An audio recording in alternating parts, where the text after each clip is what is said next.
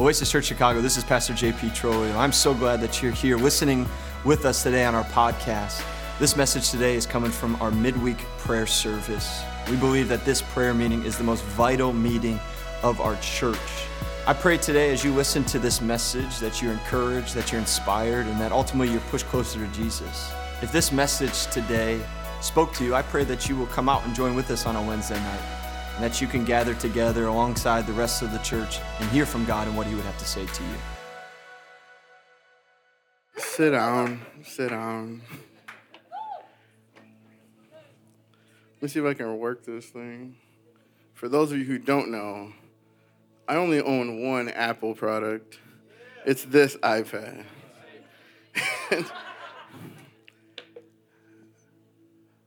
Lord, thank you for the honor of being able to share your word tonight. May the words that I speak not be my own, but may they be yours. Thank you. I just want to thank Pastor JP and Han- uh, Hannah. Well, I want to thank her too because she's my wife, but Pastor JP and Rachel for trusting me to speak to you guys. Oh man, I love so many of you, like all of you. He's not even lying. I have come in, like, I have hugged all of you at some point. I've shaken your hand. I've waved to you. I've, I've been lost in daydreams and have locked eyes with you, Brody. Um, there's been, I've had awkward moments with you, and there's nothing more refreshing than for God to say, hey, I have a word for my people, and I want to use you to bring it. Nothing more refreshing. So I'm humbled to, to be able to be here. Um, and this word today, actually, last week I was playing bass and I was sitting right there in that corner. And Pastor was talking about dependency. And that word, every time he said it, it just rang so loud in my head. And I kept asking the Lord, I'm like, why is this this word? It feels like it's attacking me. It feels like it's crushing me. What is it? And in the middle of, of his, his message, the Lord goes, Eric, why do you find satisfaction in the artificial? And I stepped out, and some people might have seen, I just walked right out the back and I wrote that down. I said, I can't forget this. Why do you find satisfaction in the artificial? And I said, God, is this the word that you want me to speak next week? He said, No, this is what I'm telling you. it hurts. You're like, oh man, I really was hoping it was the other one. Um, and as soon as he asked me that question, he put this passage in my heart. And the whole week I ran from this passage. I'm not even gonna lie to you guys. I ran from this passage of scripture. And I said, It's cool, Lord. I'll, I'll, I'll preach from this. I'll share from this. I'll, I'll, oh, this is a good one. Let's jump on Google and find some good, some good passages on, on freedom and, and, and surrender. Let's find the good ones, God, the meaty ones, the ones everybody knows. And I had a nice, pretty little outline. It was color coded. My wife would have loved it. For those of you who don't know, Hannah is type A. And he said, No, no, Eric, I gave you the passage already. And it came to a point I said, All right, I'm going to stop running. I don't know why I'm so scared right now, God. And this is the passage he gave me. This is out of the book of Isaiah, chapter 6. In the year that King Uzziah died, I saw the Lord sitting upon a throne high and lifted up. And the train of his robe filled the temple. Above him stood the seraphim. Each had six wings. With two he covered his face, with two he covered his feet, and with two he flew. And one called out to another and said, Holy, holy, holy is the Lord God Almighty. The whole earth is full of his glory and the foundations of the threshold shook at the voice of him who called, and the house was filled with smoke. And I said, Woe is me, for I am lost. For I am a man of unclean lips, and I dwell in the midst of a people of unclean lips. For my eyes have seen the King, the Lord of hosts. And then one of the seraphim flew to me, having in his hand a burning coal that he had taken with tongs from the altar, and he touched my mouth and said, Behold, this has touched your lips. Your guilt is taken away, and your sin atoned for. And that's what I have for you guys today. like, this wrecked me this week. Because I sat there and I said, I, I, just thought of that first part. I see the Lord seated on the throne, and the train of his robe filled the temple. The train of his robe filled the entire temple. And in my mind, I immediately tried to figure out what kind of man made object can I use to say I've actually experienced that. And God said, Why are you satisfied with the artificial? And it broke me. So do me a favor, real quick. Close your eyes. Because I want to read this one more time. Take the time to visualize the moment. You are standing before God, the King of kings, the Lord of lords, the Almighty is before you. And you see him on the throne. And who knows what the throne looks like? It's God's throne. I picture it simple yet glorious, majestic. And Isaiah says that the train of his robe elegantly filled the temple. And as you look up above him, the seraphim fly, six wings. Holy, holy, holy is the Lord Almighty. The whole earth is full of his glory.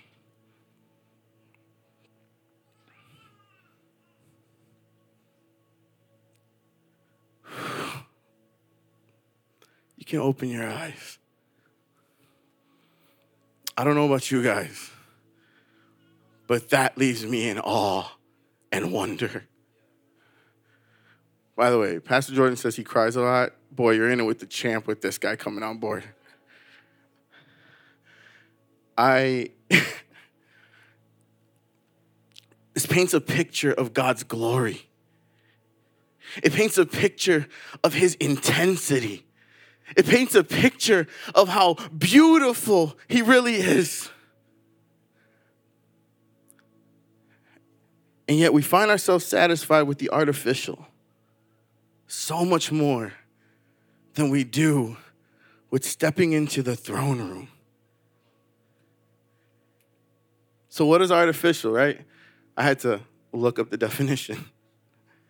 Made or produced by human beings rather than occurring naturally. Made by me rather than being made by Him. See, we live in a world that we're in awe of everything that's fake. We praise celebrities. We love different inventions that people give us. We're so excited about our own personal growth. And those things may not necessarily be bad, but they all can fall as distractions. We look at godlike men on massive screens for three hours at a time doing godlike things, but they're fake. We pay money to go in and see them, but it's not even reality.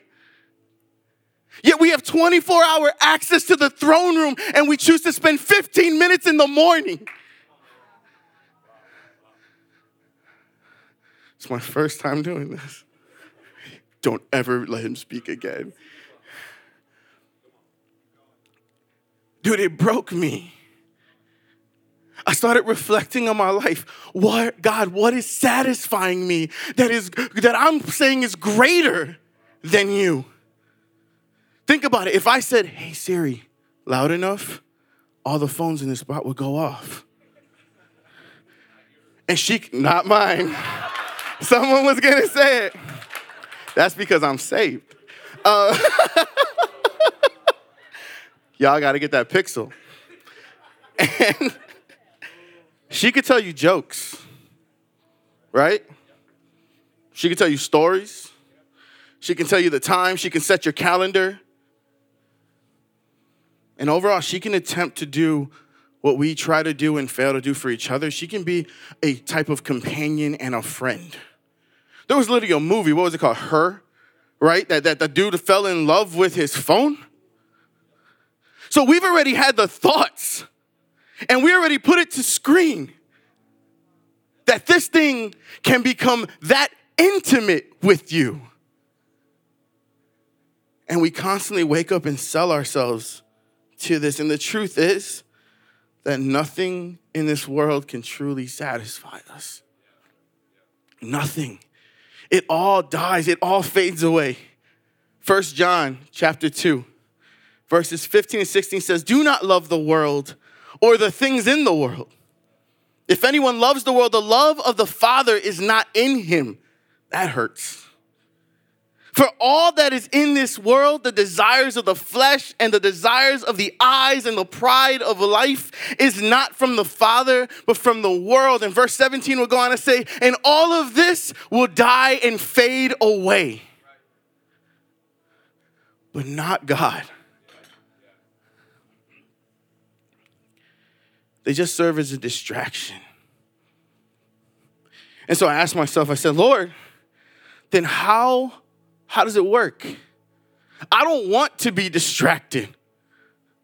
But if you're like me, sometimes you want to come before God, but you're like, you're too big. You're scary. Or you're like, God, you're just too small. You're not enough. And God said, No, no, no, you don't get it. You're too small. And I come in at just the right time. I come in at the right size, in the right place, with the right motives, with a gift, with a will that is for you and not against you, and yet you choose everything else. So meet with me in the morning for 30 minutes. But when you walk away, I'm still here waiting. And I said, God, how do we do this? And Isaiah says it beautifully.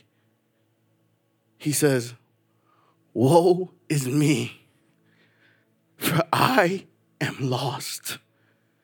I am a man of unclean lips, and I dwell in the midst of a people of unclean lips.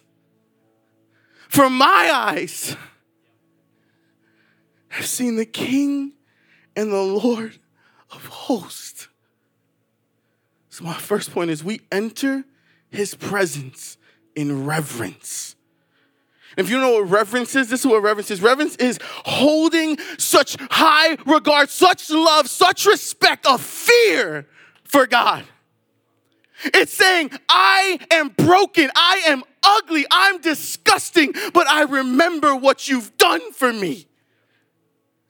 So, God, I can't help but do this because you're so big and you're so scary, but you're so loving and you're so endearing. And it doesn't matter how big he is. He comes beside you. There's a reason God came down and put on flesh so that you can see, hey, I'll come beside you. I'll sit next to you. I'll have conversation with you. I'll take on a cross for you. I'll resurrect for you. He said, I'm doing it so you can see I'm not too big and I'm not too small. I'm everything. And that's terrifying.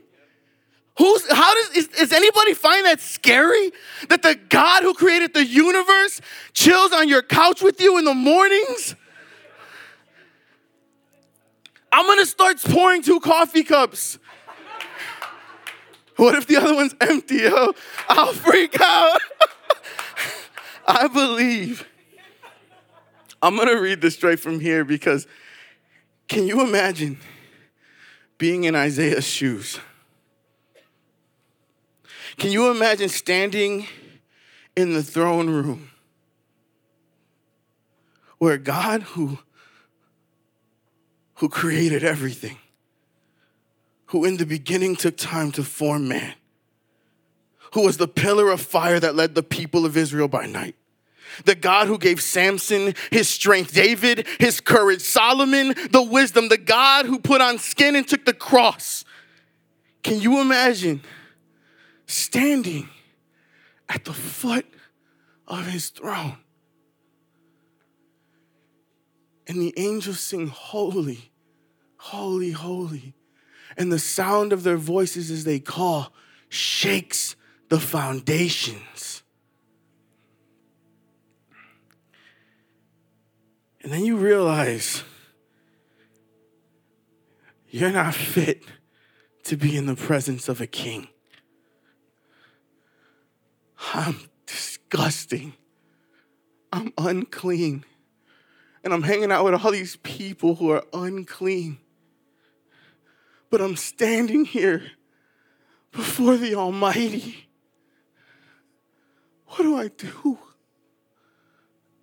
And this is the point, guys. It's at that point when he gets you to that point that the artificial begins to feel so much better. When you're like, I feel like I can't approach you. Yet on the other side, he's saying, You can come to me. Arms are wide open. Walk in. And you're like, I, I can't approach you. I can't approach you. So, me and her, we're going to go away right quick. I can't approach you. So, you know what? I'm just gonna blind myself and hide myself in a room watching Netflix for 15 hours on a Saturday because I can't approach you, even though you've been open, wanting to speak to me on my kitchen table the whole morning. Even though every time I walked by, I read that word and it pulled me. And this that is breathing, this that is living, this that is the active word of God is saying, Come unto me, all who are weary. I will give you strength. Because, guys, Isaiah realized something. My second point is there is freedom in his presence. Verse 6 says, Then one of the seraphim flew to me, having in his hand a burning coal that he had taken with tongs from the altar. And he touched my mouth and said, Behold, this has touched your lips. Your guilt is taken away, and your sin atoned for. In his presence, there is freedom. Alex literally said right here about 30 minutes ago, in his presence, there is freedom. And I was sitting over there jumping. I looked at him and I said, That's my second point. I'm like, look at God affirming things.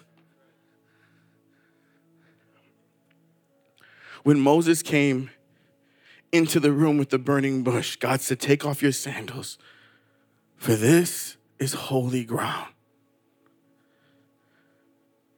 Church, I need to move this. I, it's just like in my way.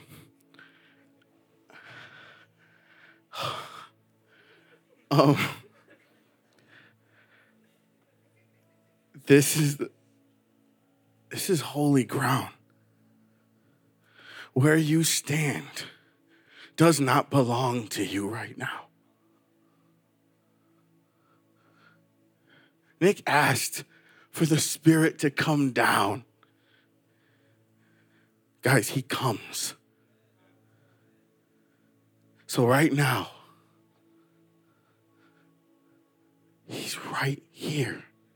He's in this room. He's face to face.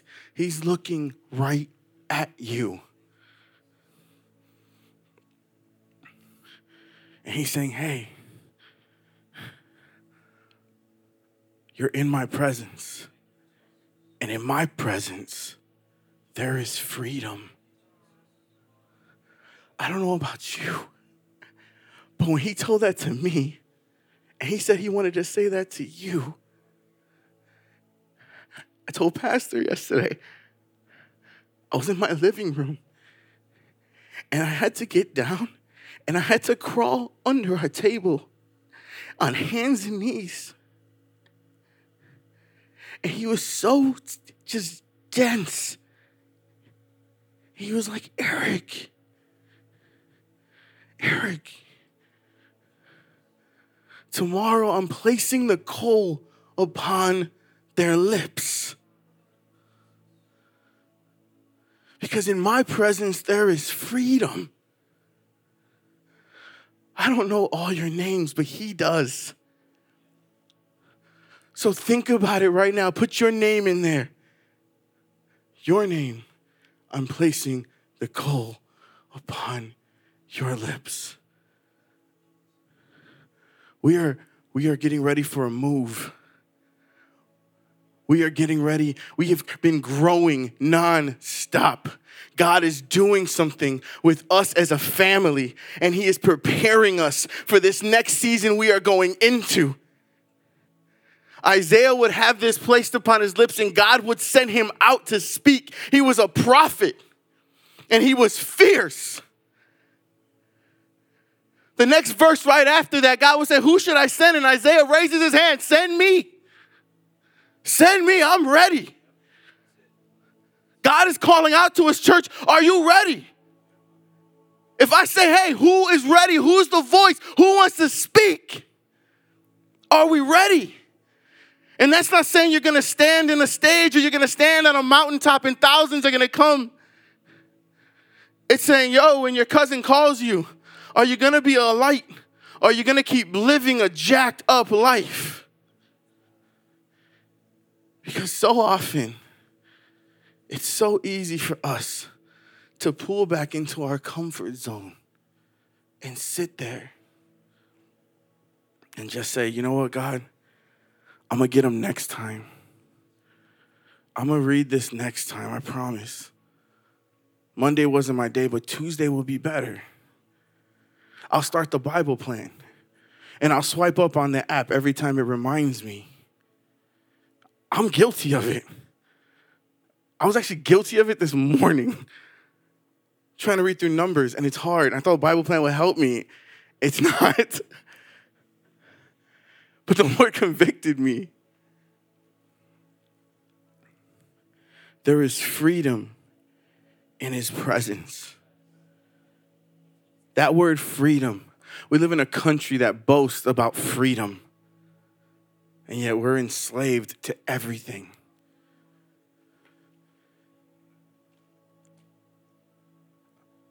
My heart yearns for us as a church to walk in that freedom that He has given us. Jesus says, I'm the way. And He's accessible. He's right there. You just gotta, you gotta initiate. Hey, Jesus, I'm here. Father, I'm ready. Or, Father, I'm scared and I don't feel ready. Or, Father, I don't quite believe, but I'm trying to understand. Can you speak to me? He's not saying show up to me and know everything. He's saying just show up. I'm gonna love you whether you're in the worst place of your life or you're in the highest moment. Because you know what? Even the people who got seem like they got everything find themselves in the lowest places. So today, as we, I want to spend some time really diving in in prayer. Man, we focus on this. Let's enter the throne room together. Grab hold of that thing that keeps on that that that that artificial thing that keeps on taking that throne, that keeps on sitting on that throne. And say, Lord, this is your seat. This belongs to you and you alone. So may you take your rightful place in my life back.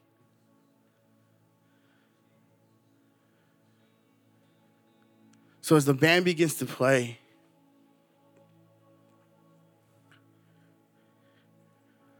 let's really begin to press in.